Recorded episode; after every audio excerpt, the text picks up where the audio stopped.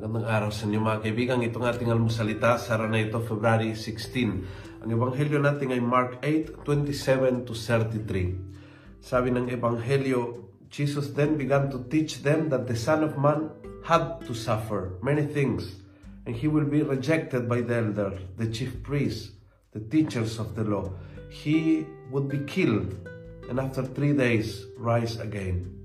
Jesus said all this quite openly, so that Peter took him aside and began to protest strongly. But Jesus, turning around and looking at his disciples, rebuked Peter, saying, Get behind me, Satan. Mga kapatid, ang suffering ay ayaw nating lahat. Tulad ni Pedro, ayaw nating pag-uusapan ng suffering Ayaw nating pag-iisipan ng suffering at higit sa lahat, ayaw nating nabigyan tayo ng Panginoon ng paghihirap sa buhay. But sa mga plano ng Diyos, ang suffering is not a bad word. Ang suffering ay laging andyan at ang suffering ay isang pamamaraan na binigay ng Diyos na may maraming bunga.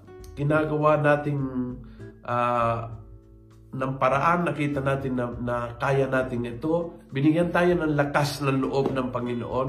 Binigyan tayo ng mga pinaka malalim na learnings sa buhay.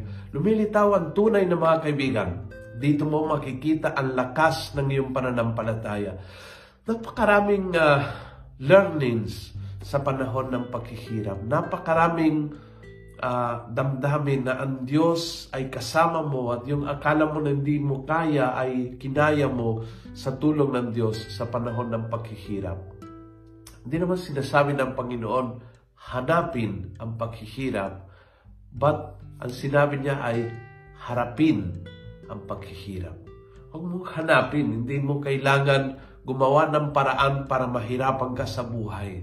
Hindi hindi ito ay isang uh, turo ng uh, saktan yung sarili. Hindi ganoon ang Panginoon. Hindi tayo tinuturuan gumawa ng paghihirap. Ang turo ng Panginoon is humarap sa paghihirap na darating at darating sa buhay at hindi siya palatandaan ng malas o pinabayaan ka ng Diyos. Palatandaan na sinasamahan ka ng Diyos sa pangyayari na yan dahil may malaking blessing na naghihintay sa iyo sa kabila. Tulad ni Jesus, itatakwil mumurahin, talikdan, patain, but on the third day, He will rise again. Kung nagustuhan mo ang video ito, please pass it on. Punuin natin ng good news ang social media. Gawin natin viral, araw-araw ang salita ng Diyos. God bless.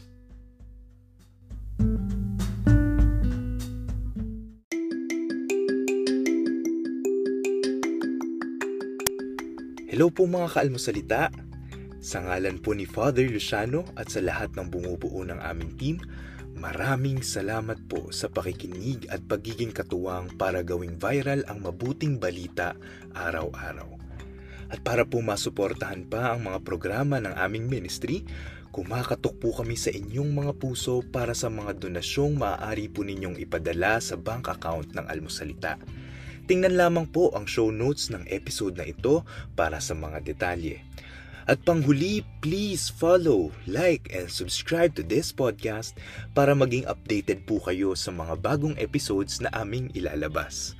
Huwag po kayong mahihiyang mag-message sa aming Facebook, YouTube, TikTok at Instagram accounts kung kayo po ay mayroong mga katanungan. Ayun lamang po at maraming salamat and God bless mga kaalmosalita.